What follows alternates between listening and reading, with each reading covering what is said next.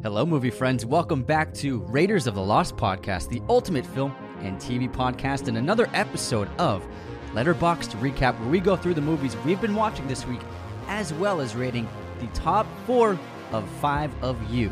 Now, thanks to everybody who sent in their entries. Also, before we get into this, our short film Midnight Ruin just released last night.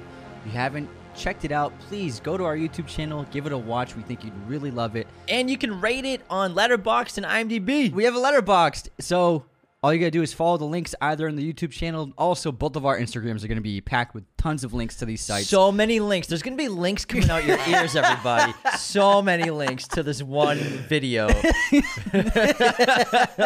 like, how many places are you posting it? not just on our personals. I know, I'm messing with you. links for you. There's a link for you. Link for you. link for everyone. But we do have a, a letterbox page and an IMDb page. So if you would like to, feel free to rate it on both of those websites. I already told them that, Anthony. I'm just reading. I already said rate it on Letterboxd or IMDb. They, They, but, they uh, but you it. didn't say that they could also rate it on IMDb or Letterbox. This guy. How many movies did you watch this week? 17? I only watched He watched Midnight Ruin 46 times. He's trying to get the views up. ten movies. 10 movies. it's way more than me. I'm surprised. Well, I mean, Are you ever gonna beat me? No, because I don't, I love movies so much, but like, I don't have to watch 17 in a week to feel fulfilled in life. All right. I like to read. I like to do other things. You like to paint. I like, I don't paint. I like to play guitar. I like to fucking do, sh- I, listen, I love film. I love cinema. But you know, seven movies a day is a bit much sometimes. Got stuff to do, I mean, man. it's it's. I have done three a day almost every week, but just not not this week, not this past week, but every day. I, I mean, sometimes I just like I'm like I'm gonna watch fucking movie marathon. Here we go. Oh, I know. So what do you- what do you mean sometimes? You mean all the time? all the time, Anthony has a movie marathon. Anthony has I would movie honestly- marathons after movie marathons. I would honestly watch even more movies if it wasn't for like how much time we spend uh, social media content and posting and all that stuff. Like that does take up like, quite a lot of time. So if it wasn't for like that, I'd probably watch another movie al- almost every day. you had you'd watch 22 movies a week. 22 movies a week. Anthony's like Hideo Kojima. His entire body is made up 80% of movies. do you even know who that is? No idea. It's all good. It was a it was a supportive laugh of I hope he doesn't ask me who that is. Anyways, how about we'll start with our first watches each, and then we'll do our letterbox ratings of five fans. And all you have to do if you want us to rate your top four letterbox favorites, just screenshot it and send us an Instagram DM, and we'll add it to the list, which is like over hundred. But we do five every letterbox recap. We have 140 right now to That's do. quite a few. Wow, I'm I- so lucky to have that many fans. It's but it's funny because people will DM me their letterbox top four and they're like, I can't wait to hear it in four months. and I always send the GIF of um, Rose from Titanic when she's old. it's been 84 years. yeah, exactly. It's been 84 years. He only lives in my memory now. but Matt, you're, you know you're good in bed when someone remembers you for 84 years. dynamite in the sack. Man, like Jack had it. we man. did it twice, and man, I forgot my family and my husband. Yeah. in my death, I I remembered the guy I hooked up with f- over a one night stand. well, she got married, had kids, right? Yeah. Yeah. So then she's like, I don't care about. I don't really love my husband. I'm still thinking about Jack. Like she Every thinks night. about Jack every time they made love. I mean, I'm sure plenty of people have done that with Leonardo DiCaprio on their mind. Anyways, moving on to what was your first watch of the week, Anthony? Pacific Rim, which we saw at IMAX for the 10 year anniversary in IMAX 3D with a special Q&A from Guillermo del Toro and apparently he watched it with us. He just kept they just kept it a secret cuz um, they actually cut the credits and he was like, "I can't believe they cut the credits. I wanted to see it." They, he had like a deleted scene uh, in the credits, but it looked fantastic. I wasn't I've never been a huge fan of it.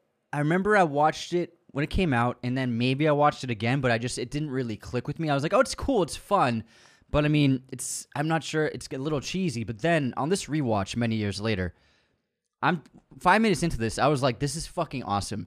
And then when the movie was over, the whole crowd was like, let's go! There's claps, clapping everywhere, and it was a really fun experience. And the CGI and visual effects look better than 95% of what we've seen in the last five years. It's the CGI is incredible. In the 3D, they did it for real in post, like legit 3D um, remastering, and it looked absolutely fantastic in 3D. How many stars did you give it? I gave it four stars. This was also my first watch of the week, Pacific Rim 3D, and this movie wasn't made originally for 3D, but they post did 3D for re-releases. And Guillermo was talking about the process of that, and he said they spent over 100 days just doing the 3D version of this film back in years ago when they did it, which is awesome. And same with you, like I I remember liking it the first time we saw it, but I don't think I've watched it since it came out in 2013. This was the 10 year anniversary. So lucky to get invited to IMAX headquarters to watch this because it's the best theater you could ever watch a movie, and it was sick. And Guillermo was there, and he's so funny and charming and self-deprecating humor to a to a hundred, as well as really insightful and so many nuggets of wisdom just answering these questions from Collider, which was a cool screening and just an awesome experience to be there, like 15 feet away from such a filmmaking legend, one of our all-time favorite directors. I mean, we got we, we have a po- Pan's Labyrinth poster. We we adore his movies so much, and this movie kicked so much ass. Yeah. When it comes to just action movies, I miss this kind of style of just a kick-ass action movie. There's no BS, no fluff. It's just giant robots fighting giant monsters with a ton of heart excellent filmmaking, really cool visuals. Like Anthony said, the animation and CGI, it looks terrific. The 3D version It was looks like they awesome. just made it. 3D version was awesome.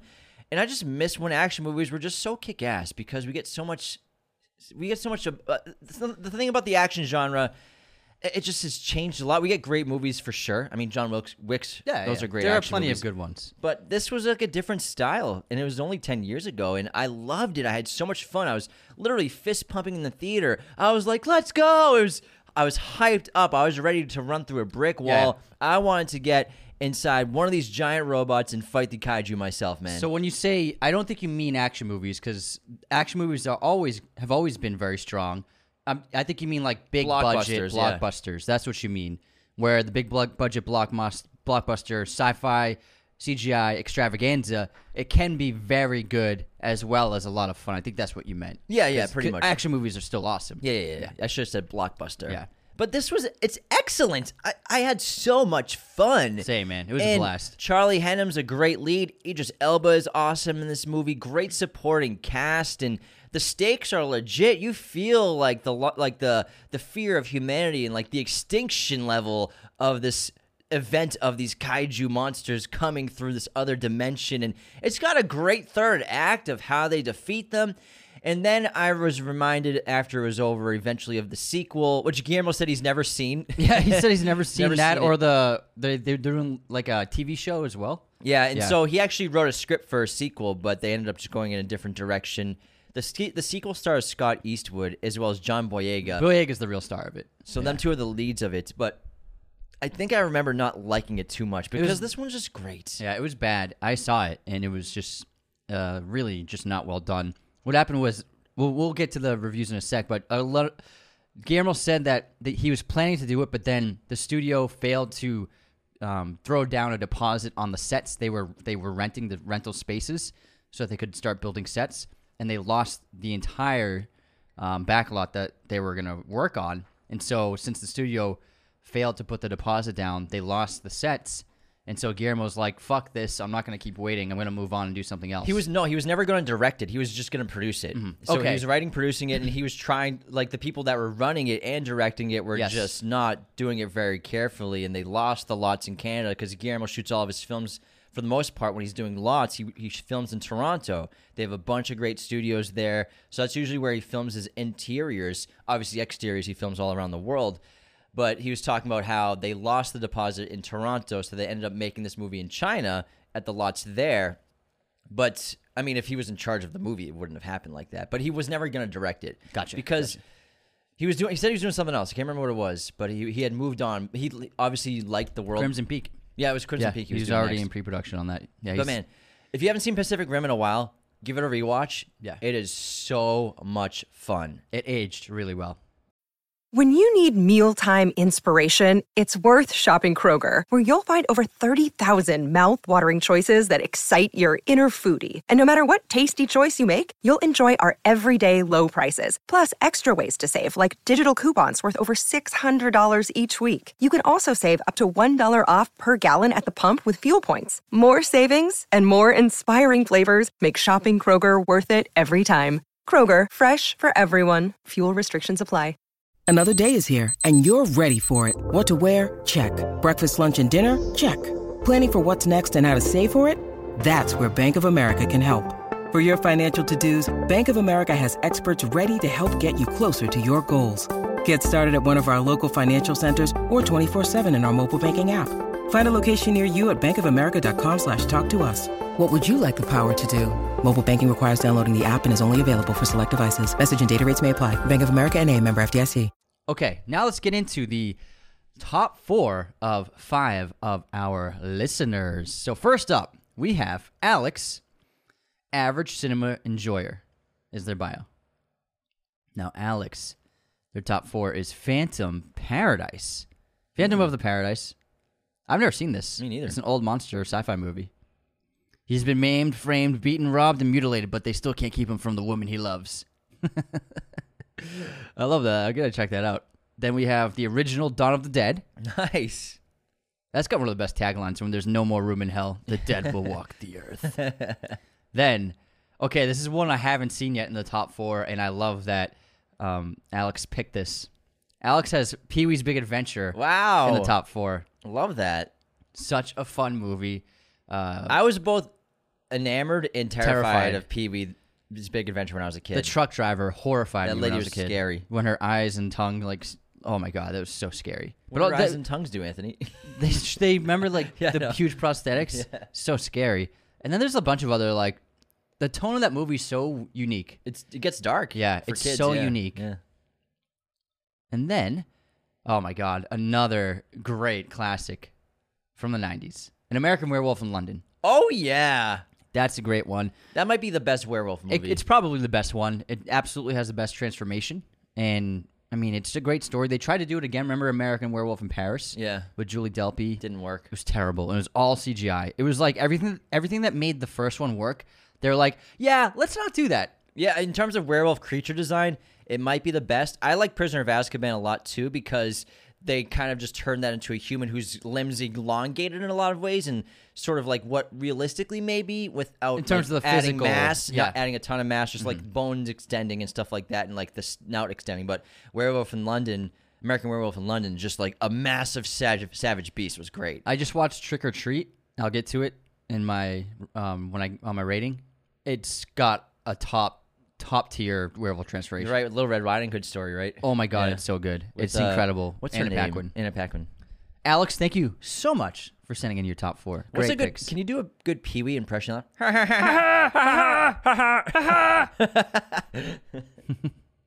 All right, next up, we got Zachary from West Virginia, just trying to broaden my horizons with movies that aren't all superheroes. I like that. Sorry, Zach. Zachary's actually a, a patron of the show. Thanks, Zach. Great fan. Zachary's top four are The Grand Budapest Hotel, modern classic, It definitely is.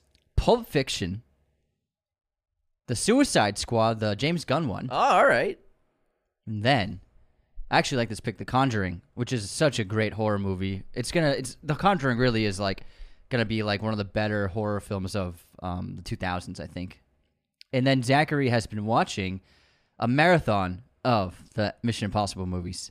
yeah. So first, first you watch uh, actually the Simpsons movie, and then Mission Impossible MI2, which he gave one and a half stars, which I I gotta agree with, unfortunately. But uh, then they get better and better from then on. MI3 three stars. of course they do. Of course. Zachary, thank you so much for sending that in. Appreciate it. Next up, we have Brooke. Brooke's been a long time listener. Her bio says "bad bitches only." and then Brooke's top four is Black Swan. Love it. Good Will Hunting. It's wicked awesome. Guy. Oh man, what a top two already. It's wicked awesome. This is great. It's not your fault. It's not your fault, Sean. Possession. Oh my God, this is the first possession. I think. One of the best horror movies ever. Absolutely. And then School of Rock. Hell yeah. I love the uh the ge- change of genres. I, know. Yeah. School of Rock's just like a really great feel good movie. It really is. It's so much it. fun. It's a really well made movie. School of Rock. Well, you know who made it? Cameron Crowe. Oh, that's right. That's right. Yeah. Yeah. Great director. Cameron Crowe. Next. Oh, and so so is it me or I just laugh like Jimmy and Goodfellas? Laugh- Somet- do it again. Well, I, it was a natural laugh, but like I feel like I laugh like Jimmy and Goodfellas. I mean Henry and Goodfellas. Oh, Henry. Yeah, sorry. like that's like my- no. well, I'll, I'll play it for you. I'll play it back for you after after the episode. Are you just trying to compare yourself? No, to the 'cause cool- I feel coolest like- movie character ever. I mean, he's not that. I mean, he's, You don't think Henry Hill, Hill- is the coolest movie character ever? ever? Who's cooler? I mean, there are cooler characters than Henry Hill. Name one. Name. one- I mean, Batman's cooler than Henry Hill. Um, I don't know. I mean, Henry, Hill's not a great guy. He's cool as fuck though. He is cool as fuck. Yeah, he's he so is cool. cool. as fuck. I love Henry Hill in the in the movie. Oh no, yeah. I'm not. I'm not saying he's a great guy. I'm saying he's cool. Oh, he's cool as shit. It's a cool movie character. Like you know what? If we ever we should do a photo shoot soon, and I would want to do when uh, Henry and Tommy are leaning against the car in front of the Yeah. diner at the airport with those su- suits, smoking cigarettes. Like after we, the montage of him being a kid ends, and it has Rags to Riches playing. Mm-hmm. That's like one of my favorite shots. we should do that. That'd be a good I'll photo. be. I'll be Henry and you be Tommy. no, no, I'm Henry. listen, listen. I mean, you got the laugh. I got the laugh. you have more of a Joe Pesci thing going on, anyway. No, you have the higher pitched voice, so No, it's you- gotta be you. Yeah, but you have like you have the higher pitched. You have like the Joe Pesci like look and aesthetic. What does that mean? I don't even know what that means. where you been, Henry? Henry, where you been? Henry. All right, lately Brooke has watched uh, some of the John Wick movies, John Wick one and two, which she gave five stars and four and a half stars. Then the French Dispatch, and then Tiger King. oh man, what a what a wild ride that is. I will never be able to financially recover from this. The movie or the show? the show. Okay, cool. I Oh never yeah, seen the, movie. Nobody fucking. I I knew it was a waste of time to make a movie of that because Yeah. nobody watched it. Was it Hulu? All right, Anthony. Who do we have next? Next up, we got Nikki Biernacki, who's been a longtime listener as well. Nikki. Now, Nikki's top four is nothing short of excellent. Also, Nikki's always posting like great food content. Always traveling and eating great meals. Jealous. All right. Nikki has a great top four. We got the Royal Tenenbaums, Oh yes. which is actually one of my favorite Wes Anderson films as It's well. number two or three for me. It was always my favorite until Grand Budapest came out, and then I really started to adore Fantastic Mr. Fox. Yeah, and I, I remember you really loved Darjeeling too. You were really into Darjeeling. Yeah, I did, but yeah. I, Royal Tenenbaums I, I saw like five times Yeah. in like a year. I was obsessed with it. wow, it's a lot of times. It was. I mean, it's nothing compared to you and your marathons, watching Goodfellas What on did, what did I watch 17 times? Airheads. Airheads when you watch 17 times on VHS by yourself, nine years old. Apparently, the biggest Brendan Fraser fan in the world. Moving on. Next up, we got Rear Window. nice choice. Excellent, excellent pick. Excellent pick. Jurassic Park. Amazing. And then what I agree with it's it's just one of the it's just a modern classic of the century. It's one of the top 3. Parasite. Amazing list. Yeah. Like four great genres. And they're all from different decades, which I like. E- Each one's in a completely different decade, which is awesome. Nikki, what a list. What a top four. I love it. We have suspense, mystery. We got science fiction, monsters with, with dinosaurs. Spielberg's in there, and then a great comedy drama. And then she's watched Whiplash, 5 stars, Circle, which I don't I've never even heard of Circle. Circle. And then Hitchcock Truffaut, which is uh, their a documentary of their uh, discussion, the two of them together. And then Mystery Train. What a great taste in cinema. Yeah, I want to watch Mystery Train. That poster looks interesting. Thank you, Nikki. But she watched these eight months ago. Yes, this was, this was actually six years ago. So,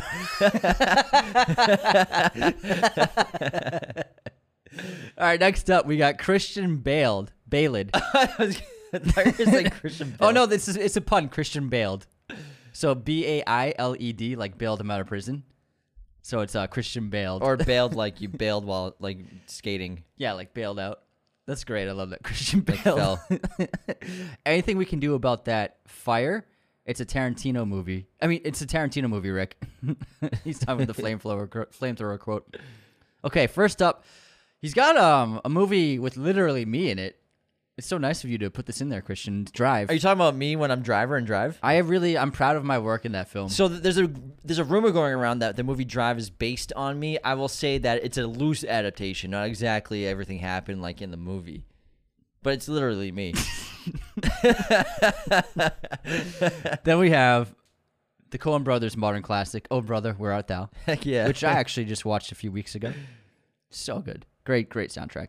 Then we got Brew Baker. I've never seen this. Brew Ba- Baker. I have never seen that. I've heard the name. That's a great name for like a superhero or something. Brew Baker. Brew Baker. Yeah. He bakes and he brews. the power of yeast. It looks like a prison movie because uh, it's. I think that's Robert Redford. Not sure though. With uh, it's got a gate and then like a prison tower on the bottom of the poster. Can you look it up? Brew Baker. Brew Breaker. B R U B A K E R. And then number four, we got Once Upon a Time in Hollywood. Christian Bale has nothing but taste. Oh, so it's Brew Baker, one word. Yes. Because you're saying Brew Baker like it's two words. So it's Brew Baker. Brubaker. Brew Baker. Brew Baker. I think it's Brubaker. You got these like. What is brew, the movie? Brew. Just tell me what the Baker. movie it's is. one word, Brew Baker. I, Anthony. we got it, man. Tell us So- what the fucking movie is. Posing as an inmate at a small Arkansas prison, the new warden of the penitentiary, Henry Brubaker, played by Robert Redford, It is Redford. Nice. witnesses firsthand the corruption and abuse inflicted upon the prisoners by the staff. Yeah, I've heard of this film. I've never seen it. I want to add it to my watch list because I fucking love Robert Redford. His character's name is Henry Brubaker. Henry. Henry, where you been, Henry? Henry. Christian lately has been watching Call Me by Your Name, Amazing, Elio, Elio, Harry Potter, Philosopher's Stone, Elio. Oliver, Oliver, Oliver, Oliver. Shaun of the Dead, and then a movie I can't read, Five People Under the Stairs. Nothing but The people, bangers. the people under the stairs. Got it. The people under the stairs. Nothing but bangers. All right, that's our five. Everybody, thank you so much for sending in your top five. And if anyone else wants their top four led read on the show sometime in the next 16 years, feel free to DM us a photo Anthony of your will, top four. Anthony will lead them. if you want it led. Wait, lead them. You said if you want it led. Shit. if, you want it, if you want it red, you know what it is? I just had a bunch of chocolate almonds, and now, uh, man, my my You always got an excuse. Every time you have like a brain fart. You know, I was just like the other day, I was like busy and the sun came out pretty early it's in the day. such a month. it's been a day. Yesterday, I didn't have enough water. But if you want to have your top four letterbox read on the show, all you gotta do is screenshot it and DM it to us on Instagram. We still have a boatload. We have 133 on the list, and we've already done what 60 by now, maybe. We've done quite a few. so it's awesome. We've done 100 now. Um, uh, if you've been waiting, I promise we'll get to you eventually. 12 hours later. 12 years later. 12 years later. Um, but thank you to everybody for sending in your top four. All right, let's get into more of our watches. So, how many do you have left to go over? 17? I have nine left. You have nine left, like usual. Why don't you do three? I'll do one. You do three. I'll do one. You do three. I'll do one. Sounds good. so you watched The Crow last week, and it got me interested in rewatching Alex Proyas's other film, Dark City. I gave it three and a half stars, and I wrote, wildly inventive and stylish, however, sometimes to a fault. Dark City walked so the Matrix could fly. So I, I watched Dark City years ago, years ago. Um, this is like back Netflix by mail, and I really liked it, um, but I never was inclined to watch it again. There is a cult status to the film. It's very unique. It's visually stunning. It's a really cool concept. It's uh, the production design is wonderful. It's a really fun movie. However, same thing with The Crow. There are moments where the directing is just a little off, where it loses its, its tone sometimes, and then the script is just not quite there. Not just it's almost there. It's almost there. The story is so close, but it just I think got a little too in over its head. Where by the final act, it was just like a little bit too much, and then there's stylization, and then there's hyper stylization and this film is a little too stylized where not so much the lighting and cinematography but the the production it's just a little it's like dialed to 11 too much and it it takes away from some of the scenes that are going on and it's just like uh, just too much style It's like no substance to some of it. Mm-hmm. Like The Crow, some of it's over stylized, but it looks great. But then when it's over stylized and the substance from the story is just like not there to like Mm-hmm. come to to be cohesive with it, it doesn't work super well. Like, an ex- it's just yeah. like looks cool to look cool, and that's it. like an a music yeah, video. An example of the over stylization is I, w- I won't I mean spoil anything, but there's a scene where a character is being injected with something, um, and then and so he's chained up on a table, but it's not like a table. It's like it's like a rotating uh, bar.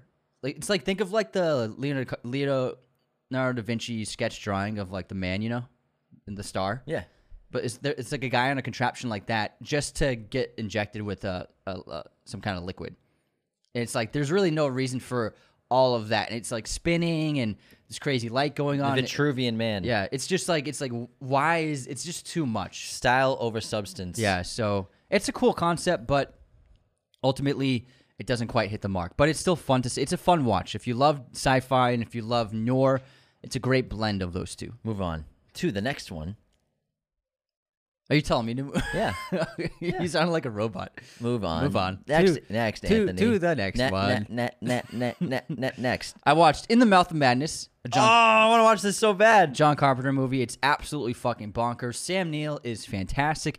He plays a insurance agent who's trying to squash the rumors that the the world's biggest horror writer, Sutter Kane, who's basically like a Stephen King type, has written this new novel that is driving people mad. And so he's trying to disprove this by finding Kane and getting the novel, um, his next manuscript, I mean.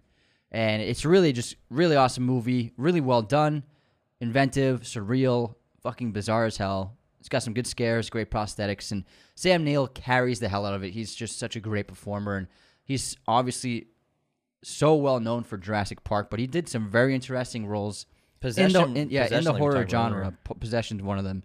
So I, I just love how he's really tried interesting things in his career as an actor. Have you seen his James Bond test screening or test? I have, yeah. I have. So he didn't really want to be Bond, but he was asked to do it. So he, there's a couple test scenes that he's done that you can find on the internet. He would have been great as Bond. Mm-hmm. Yeah. but it would have been the Bond that Timothy Dalton did, and and made The goofier one. No, it's not. No, it's not goofy Bond. Timothy Dalton's Bond's not goofy. It was just ahead of its time. It was Mm-hmm. too action heavy and too physical.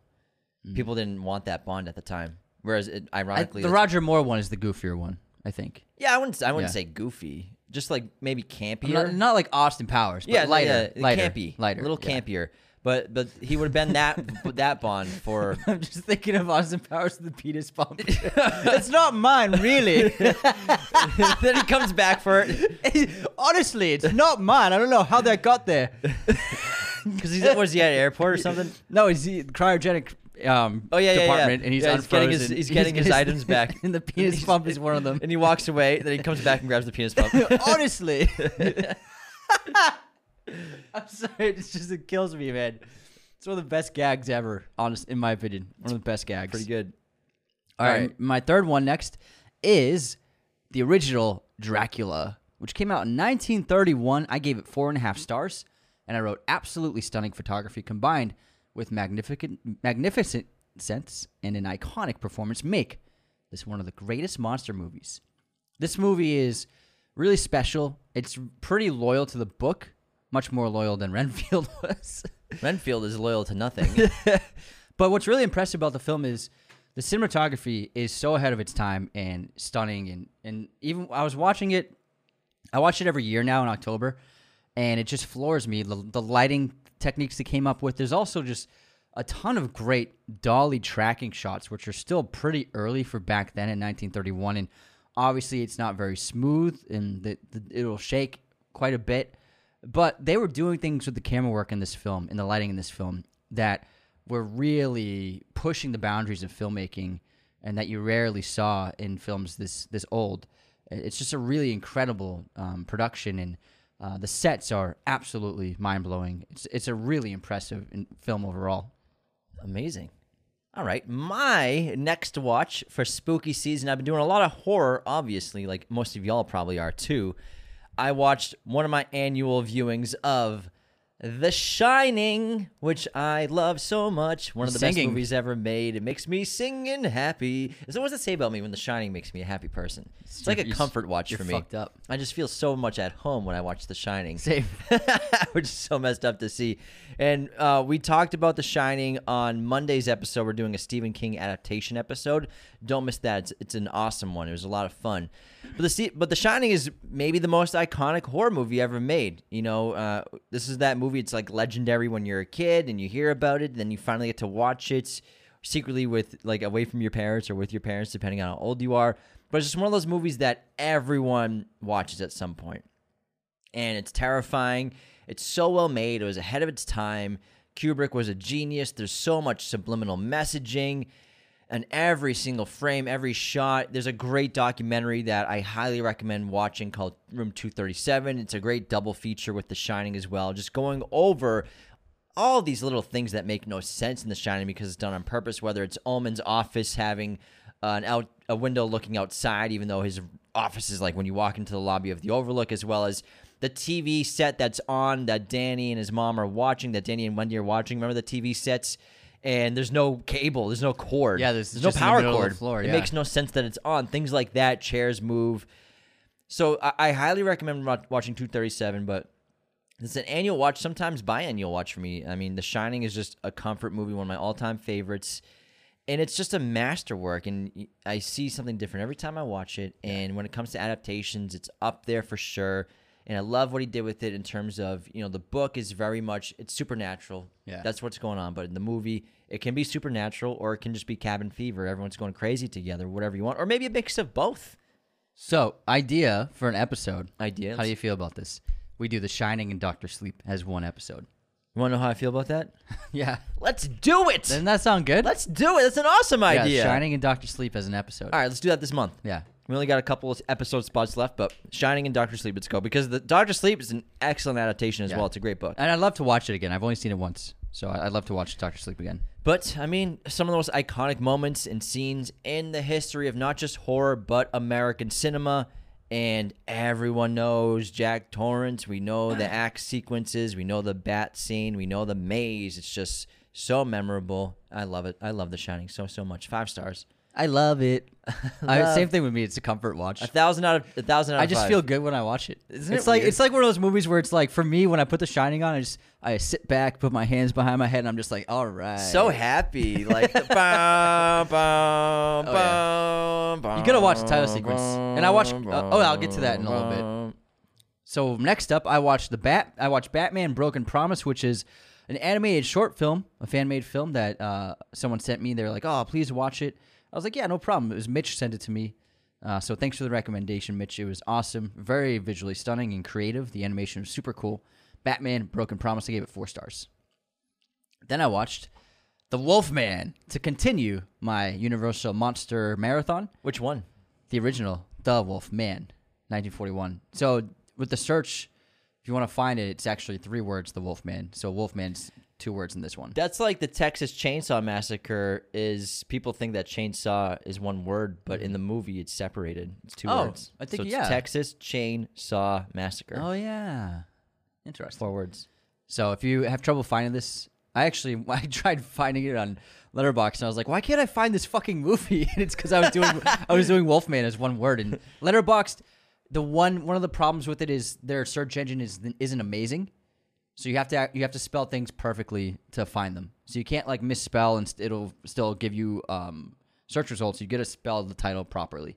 So I couldn't find it on Letterboxd until I separated the two words. What's the matter, Letterboxd? What's up with you, man? They're still a small company. I know. I'm you just know? kidding. It's, it's sarcasm, Anthony. Oh, I, I thought you just were very mad at them. I'm never mad. It was terrible, terrible sarcasm. It was actually pretty good sarcasm. I'm gonna rate. I'm gonna. It was mid. It was mid. mid. it was mad. mid. the way kids rate things mid, meh, Mid. meh.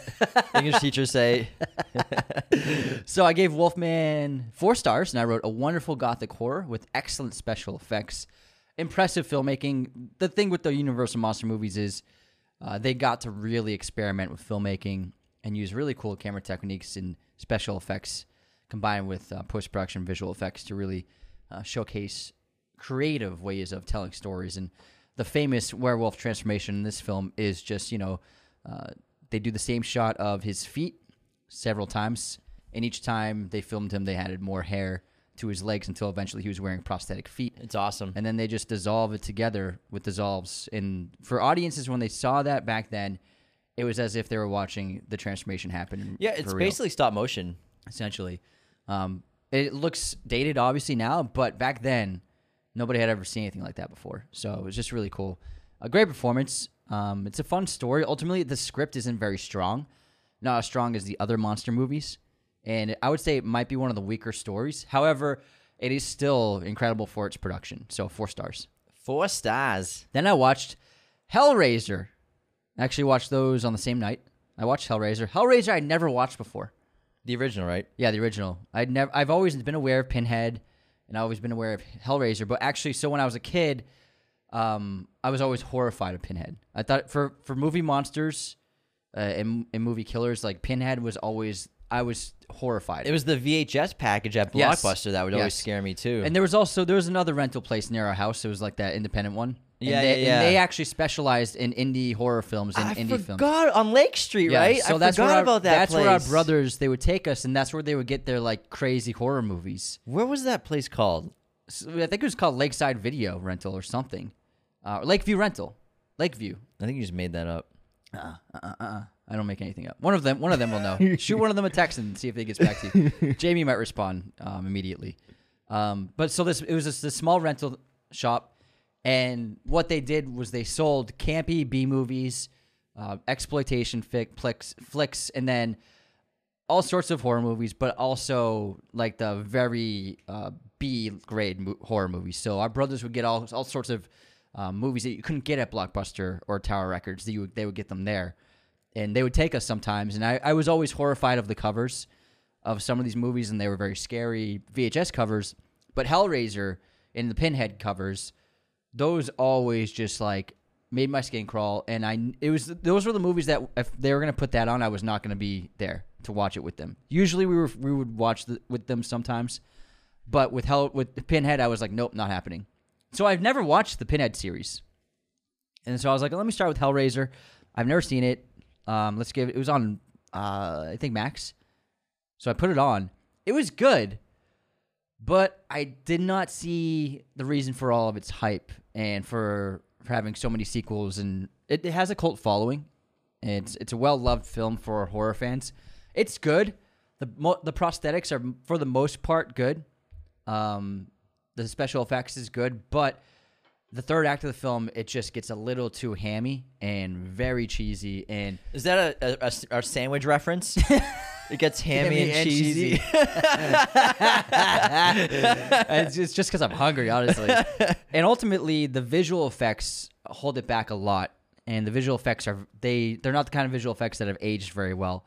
It's a fun story, but the script is just kind of not quite there for me. It's it's fun. I gave it three and a half stars. It's it's good, and the gore. It actually wasn't even scary. Honestly, it was. It, and the gore wasn't really that bad. Um, I thought it would be tough to stomach, but it was actually pretty pretty mild for me. Um, and it was just not very scary at all. But I can see why people adore it. For me, not so much. I thought it would be scarier, honestly. All right. What else you got? Did you have a? I got three left. If you, got three want left. All more. so I'll do my next one. my next horror movie watch was Hereditary. I was in a I was in a hereditary Bangers of mood. horror. Yeah, I mean, this has turned into an annual horror movie watch for me every spooky season. Every October, I watch Alien, I watch Rosemary's Baby, I watch The Shining, and Hereditary is one of those annuals for me now. And it's still terrifying, it's still scary, and there's so much detail in it. I, I've maybe seen it like six or seven times, but I, am starting to see more things in it that I've never seen before, especially when I have with the projector in my room because like it's almost like watching a movie in a theater. So you just watch, you see things differently that you've never seen before on a normal TV, and it's a brilliant film. It's so well made and so well crafted for a feature length first studio picture from Ari Aster. It's it's phenomenal. It's an all timer, and I would say when it comes to horror in the 21st century, it's a top 10 this century, and all time. It could be a top 50, but I think you know a lot. Of, I think you have to factor in recency bias as well as 100 years of great cinema. Yeah. So top 50, there's definitely a conversation to put it that high. Absolutely. That's a good point. Someone asked me if it's top 10 all time uh, the other day, and I was like, I would definitely put a top 50, but I really have to think about literally. I mean, Top tw- I there's a lot of great horror that was done. Exorcist, The Shining, Rosemary's Baby, the monster, some of the, mon- the the original Invisible Man is an all time monster. like I mean, the movie. horror genre has Yeah. been stacked for so long. I mean, Yeah. Texas Chainsaw Massacre. These are top ten horror Yeah. movies of all time. I'm just gonna give it time. Yeah, I I, need to watch it more. But I think I think Hereditary is one of those horror movies, one of those movies that in 30 years it's going to age so well. Yeah. And people are going to look back on it as a top 50, as a top 25 horror movie in time. In time. In time. In time. Exorcist reference. but I mean, you have to factor in the greats. Yeah. You know, you can't let recency bias just because it's so loved and it's so incredible. Okay, here's an example. So you made a tweet. Someone posted that um, Talk to Me. Talk to me was in a top was a top ten like top five A twenty four horror film, and you said or no, top twenty five, A twenty four in general. yeah okay, not it- even it- just horror. and you said it's not even top twenty, and it's not even the best A twenty four movie this year. Yeah, and then um and then someone else responded like I'd love to see like a list of A twenty four movies that are better, and then I wrote out I, I took one our, our list from our episode of A twenty four ranking, and I put Talk to Me at forty two. Which is, I mean, they've made a lot of movies. That's the first thing of is all, they've made so many really great movies that Talk to Me is very good, but like you gotta just because it just came out a month ago, we can't be you can't keep saying when something comes out it's the best ever. If Talk to Me is a top five A24 movie, what about Moonlight? What about Hereditary, The Witch, Ladybird, Everything Everywhere All at Once, Killing of a Sacred Deer, Ex Machina, Eighth Grade, Tragedy of Macbeth, Under the Skin, Good Time, Midsommar, The Lighthouse, The Lobster, The Florida Project, Green Room, A Ghost Story, American Honey, The Souvenir, Close, Pearl, Enemy, Climax, The Green Yeah. Fucking Knight, So many. Minari, Locke, Room. Room is an Oscar-winning movie as well. The Whale, Swiss Army Man. These are all, Aftersun. These are all A20 uncut fucking gems. We so this is X. this is my point. We can't we can't just keep saying when something just came out it's the best ever. Bro, or Marcel Shell's shoes on. Yeah. on. I like. I, I think I'm I telling like you, more than Talk to I, Me. I think 42 is a very good place to put And Talk to I Me. loved Talk to yeah, Me. Talk exactly. to Me was great. They've made 60 awesome movies. You know, it's it's there's they've made a lot of great movies. but and it's just like I think people when they say stuff like that, they expose the fact that they have not even seen it. 20, uh, That's 80%, what I'm saying. 80%. There's no way- there's no way that they, person- let- let- they haven't seen 80% of A24's movies. That's Yeah. what they're exposing themselves at. Yeah. You, you've seen maybe 10. Maybe 10. They've made over like 100 movies. It's it's it's just uh, it gets to the point where it's like I can't like we can't just keep saying something is the best or like the top five ever. It, it, it just came out. I mean, we gotta understand that A24 has been making great films for ten years, like for ten years of great films, Dude, High Life, Spring Breakers. It, and that's the thing. It's like it doesn't need to be the best. It can just be awesome. We, it, not everything has to be a list. Not everything has to be a ranking. Not everything has to be in the top ten of something. It can just be a fun, awesome horror movie. That's, I mean, we don't need to rank everything. Everything doesn't need to be. How do you compare it to this? Like, if you just be, oh, I fucking loved it. It was an awesome movie. That's it. Anyways, Hereditary. I fucking loved it. Awesome movie. Oh, yeah, what- what Terrifying. were we talking about? and then you know he he he's so great at just drawing out the tension and the suspense, where Mm-hmm. it takes quite a while to get to anything really scary or disturbing happening. Obviously, when Charlie's head falls off from a telephone pole. it's ripped off. yeah. disturbing imagery, grief, trauma, but then the third act is so insane. That's a great point because it's not scary until the third act. Yeah. it's fucked up It's and disturbing. disturbing, yeah. but then he the horror really the horror really starts when the father gets lit on fire for me. And like that, what- and it's great. An incredible opening shot. Yeah. No, well, not well. the opening shot is of the treehouse, but then the second shot is the slow push into the miniature house of his bedroom, which then turns into the bedroom that his dad walks in while he's asleep. Uh, so I haven't seen it for a couple years. It doesn't open with pulling back from the treehouse and turning into the room. No, no, it's, A, it's a cut. okay, so it so it starts with treehouse, then it cuts to the Pull- it- reverse. so the cut, the treehouse pulls back into And- the room, uh-huh, then and reverse it, cut. and then yeah, it cuts to the the miniature of Uh-huh. their house pushing in slowly into the bedroom. Gotcha. Insanely good shot. I don't know why I thought it was one take. I just remembered it wrong, but yeah, it's a great, it's a great opening. Maybe. Anyways, I could be wrong. I don't know. I thought he panned it. Uh, I forget actually, even though I just watched it. Here, I'll go. I'll say my next one. Can you grab the clip? I thought. I yeah. thought he panned it. I thought, it was, one take. Oh, I'll check. All right, next up for mine, I have Frankenstein, the original from 1931. Again, continuing my Universal Monster Marathon. This came out the same year as Dracula. So Universal was really firing on all cylinders in 1931. Frankenstein is one of the best monster movies of all time. It's really brilliant, incredible production, great cinematography, wonderful performances. Um, there's not so much that I can say that nobody else has already said. It's the most, probably the most famous monster of all time for a reason. Frankenstein is an interesting monster because it's an extension of us. It, he is a human, essentially, it's, and it's tackles incredible themes of life and death and humanity and what makes a monster. and how uh, people will ri- rise up and try to destroy something they don't understand and something they fear for the wrong reasons. Um, so Frankenstein, is a very powerful monster movie and incredibly well done. Um, I will say there's a, a, a bit of a problem with the screenplay in the third act, uh, where what happens is they actually I don't want to spoil it. It's it's just uh, things don't add up quite a bit in the third act when they're getting the couple's getting married. Frankenstein's marrying his bride, and then for some reason they just didn't think about ta- making sure the monster was dead in the tower, um, literally the same day. So it was just like it's a little bit of like a. I mean, they should make sure that things done um, before they do something like get married. And also, we're getting married literally in the same day that we said we should get married. So otherwise, I knocked it down half a star for that story problem. But otherwise, it's fantastic. It is a pan. It's, It's a a one pan? shot. I knew it! Pulls out from the window Yes. of the treehouse. then Pans. Pans in the room, then slow push into the bedroom on Thought the so. miniature. Yeah. You're right. Amazing Can you shot. say that again? Say it again. Shut the fuck up.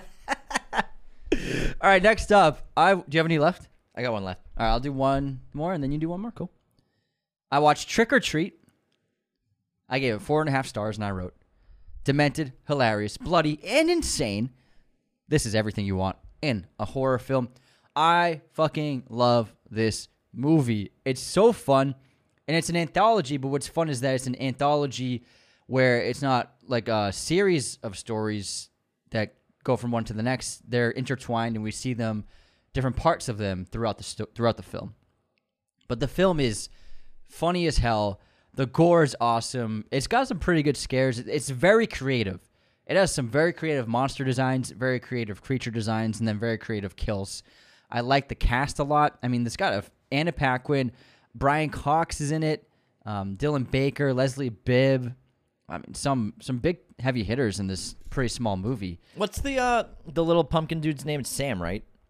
I can't. The little yeah, the little guy with the the, the main I don't know if he had a name. The horror icon. I don't know if he has a name. Let me check. I'm not sure, but he's uh he's he's the cutest killer ever. yeah, Sam. Sam. I, I love the movie. It's really fun. It blends in so many different lores and mythologies of Halloween and different kinds of horror films, the archetypes, the cliches, melding them together. It's got a strong opening with Leslie Bibb, and then has a great ending. Um, but I really enjoy it. It's it's fucked up. It's demented. Like kids get killed a lot in this movie. Like they really pull pack, pulled no punches, um, and they weren't afraid to really just like go as hard as they wanted to.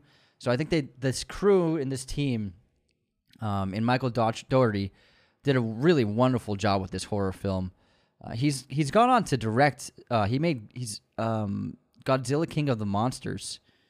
He also made Krampus with uh, Toni Collette. as I well. like Krampus. Yeah. If anyone's ever never seen it, it's a great Christmas movie. Um, but late, but um, I think that Godzilla was his last film as a director. Sounds about right. Attack of the yeah, that's that's his last film. I'm sure he's I'm, I'm sure he's got something in the works. Mm-hmm. Um, because he's a really good, he's a really good director. He does a great he did a great job. I liked it. I I love this movie. Trick 'r Treat's awesome. It's on Max. Awesome. Yeah, I love Trick 'r Treat. It's a blast. Oh, I have one more, so I can do this last one, and then you can finish up. Hold on, I have a little bit of news. So, What's that? Blo- so Best Buy plans to stop selling physical media such as Blu-rays, 4Ks, DVDs, possibly as soon as the end of quarter one in 2024. What? So physical media is on its way out. That's crazy. But the thing with that is they're so overpriced that only really movie lovers and collectors buy them anymore. The Yeah. normal the normal movie fan used to buy DVDs and Blu-rays, but they're so overpriced. They really are. Sometimes you'll be at Target or Best Buy and like there's a new release out and it's like something that's an okay movie, but it's like a $40 Blu-ray. It's like who's going to buy that? Yeah, I get that, but also the other factor is that we've become so accustomed to the membership for a library. So Spotify, uh, Napster changed everything. Napster didn't just change music; it changed the entire media climate because you're not going to buy a CD. W- Would you buy a CD, Jim? Where am I going to play it? Okay, would you buy? don't, I don't, okay. No, exactly. That's what I mean. I wouldn't. I wouldn't buy it because I don't have anywhere to play a CD. No, no, no. So, would you buy an album on iTunes? no, Exactly. Even if it was ten bucks, would you buy an album? No. Exactly. but back in the day, ten years ago, it's no. You bought everything you wanted to listen to. Yeah. So the the s- streaming. Newbury Comics, baby. Oh yeah, the streaming library uh, catalog. Um, what what began with Napster, and then memberships with Netflix, with Spotify. Um, it changed everything. Where people no longer we- we've we've changed. We, we're not going to buy the one thing. We're going to buy the membership so we can get access to a, a catalog, and there's no going back from that. Once the once the Pandora was out of the box with Napster, the media changed forever, and it was a matter of like what companies are going to actually m- implement it and change the, change it based upon what they did with Napster. Spotify got in early with music, and then Netflix got in early with with movies, and then iTunes never did it. Ne- iTunes always did. Uh, you still buy albums, um, and you can still buy albums on on on iTunes, but very few people do. So it's not even the matter of the price. And yes, I, I agree. Blu-rays and steel boxes. Uh, well, steel boxes are collector's items, so they can be they. I can understand them costing more, but sometimes Blu-rays have always been a little too pricey. Even ten years ago, they were too pricey. But we just don't we don't like buying single things anymore. We, we like the membership and we like having access to a whole catalog. That's the problem. It's just convenience. Yeah, exactly. It's, It's, easier. just tech. It's just Yeah. changing. It's easier. Changing times. Short answer, yeah, everything's just changing. I was trying to have a conversation and you just you don't care, man. You just don't care. Moving on to my final you, watch. just, you just wanted to get to you. My final watch. Well, I mean, you fucking did 17 movies, Anthony. It's not my fault you didn't watch any movies. I'm sorry that who has James ti- needs James needs some more microphone time, guys. some more mic time. This whole thing's about me. Everything is about me. Moving on to my final watch was X. Now, um, AMC did a re-release on October 11th, Wednesday, of just, I think, a couple showtimes at night. It was like seven, eight, nine o'clock. I saw it. It was awesome. I love Pearl and I love X. I hadn't seen X since it came out in theaters last year. This movie's perfect. It's a perfect horror movie because not only is it sharply directed by Ti West, and not only is it terrific to watch with or before or after Pearl is a double feature, because you see so many things in one or the other that match them so well. Like the opening shot of X, he gets that same shot in Pearl, like inside the barn, pushing out into the farm. It's just really brilliant what Ti West did, making two movies at the same time on this one location. It's just insanely efficient filmmaking, and X is terrific. The cast is awesome. Mia Goth is a sensation, man. She is such a star, just like Pearl, which she was. and the the gore and the kills are brutal in this movie. They don't know Harkonnens. They're not human. They're brutal. Gotta get my Gurney Halleck reference in. It, I like the first time I saw X, I had to look away at one of the scenes, the first kill, because it's so intense. But then this time I, I watched every frame of it. In front of the headlights? Yeah, and I watched every frame of it, and it was beautiful and disgusting. It's disturbing as hell. It's really funny. And the thing with Ti and his movies, with this, House of the Devil, he makes these horror movies that are so meta, but it's not like telling you it's a horror movie, but it knows it's a horror movie. He hits all of the horror movie beats like it's like a structure that he's written out when from watching all of his favorite horror movies. He writes the structure out or the beats, and you can assume he's like making his movies based off that. And X is a perfect example. We have kind of a disturbing opening of like the flashback or the flash forward of the aftermath of this killing spree on this farm. And then we have this group of bunch of misfits all together on this road trip. We have a gas station It's just like Chainsaw Massacre in the van. Exactly. Yeah. So then we have a gas station stop, like one of the beats that a lot of horror movies hit. This reclusive, secluded place in the middle of nowhere. Another horror movie beats. Disturbing older people. Another horror movie beats. And then just this great mystery and just great suspense built. But then he just throws things in like a giant alligator in, in a lake and in the middle of nowhere as a pet for one of the people. And it's awesome. It's so fun. The music is great, and I think it's a perfect horror movie and operates so well on so many different levels. And fucking Ti West, I love this guy so much. The year of Ti West, man. Continues the year of Ti West. it's got an awesome ending. And I can- love the ending. I cannot wait for Maxine. I It's a perfect wait. ending. It really is. But man, like, because I watched Pearl like two months ago, and then like watching this, I'm like picking up on so many things in Pearl. It's so fun, so so fun, How was it after seeing Pearl? so much better. Yeah. Because then you see things like that. He was he was just ha- he was teasing these things in X before Pearl came out that you don't notice. Like when the old woman shows Maxine inside the house after they have lemonade, he gets a quick shot of like old photos of the old woman. And it's, it's Mia Goth. Mm-hmm. And you don't realize that it's Pearl in Pearl the movie, but it's just like a quick three, four frame shot, like blink and you'll miss it kind of thing.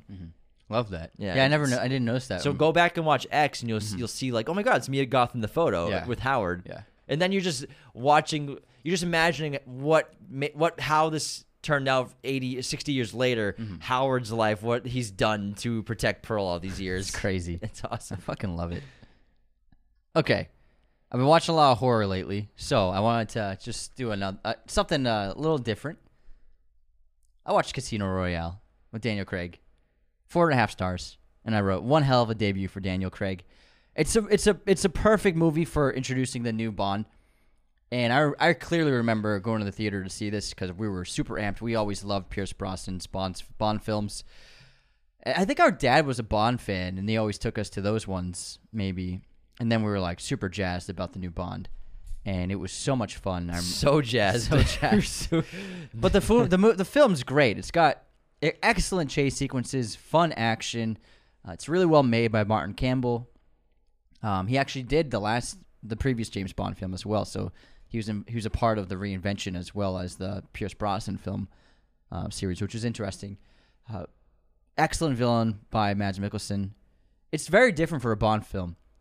I I do still have it at number three for Craig, but that's not to say it's not amazing. I'd say I have a for a four point five out of five, but I do put Skyfall and No Time to Die above it, uh, just because they have tighter scripts and they they have a better pacing. Casino does slow down quite a bit a couple of times, um, and then the single location kind of puts it at a bit of a standstill for about an hour, but.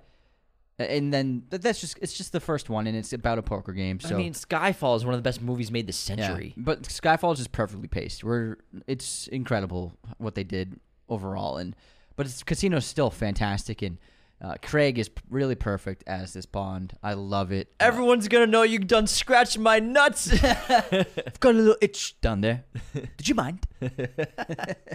it's great, and uh, uh, it's it's good poker. It's it's fun poker. Uh, this is back when poker was hot, but it's crazy. You watch a movie like this, and you realize the impact of 9/11 on on media, because this is 2004, and 9/11's impact was being seen across TV shows and movies in a big way. And this is an ex- like it's a huge set piece for a James Bond film is about a terrorist trying to blow a, pl- a plane at an airport. It's just it's interesting when you look back in time. You don't really put it together when you're a kid. Um, things that and how real life influences media, but this isn't a film where it's a per, it's a perfect example of how real life events can have a uh, a changing effect on storytelling in movies like this.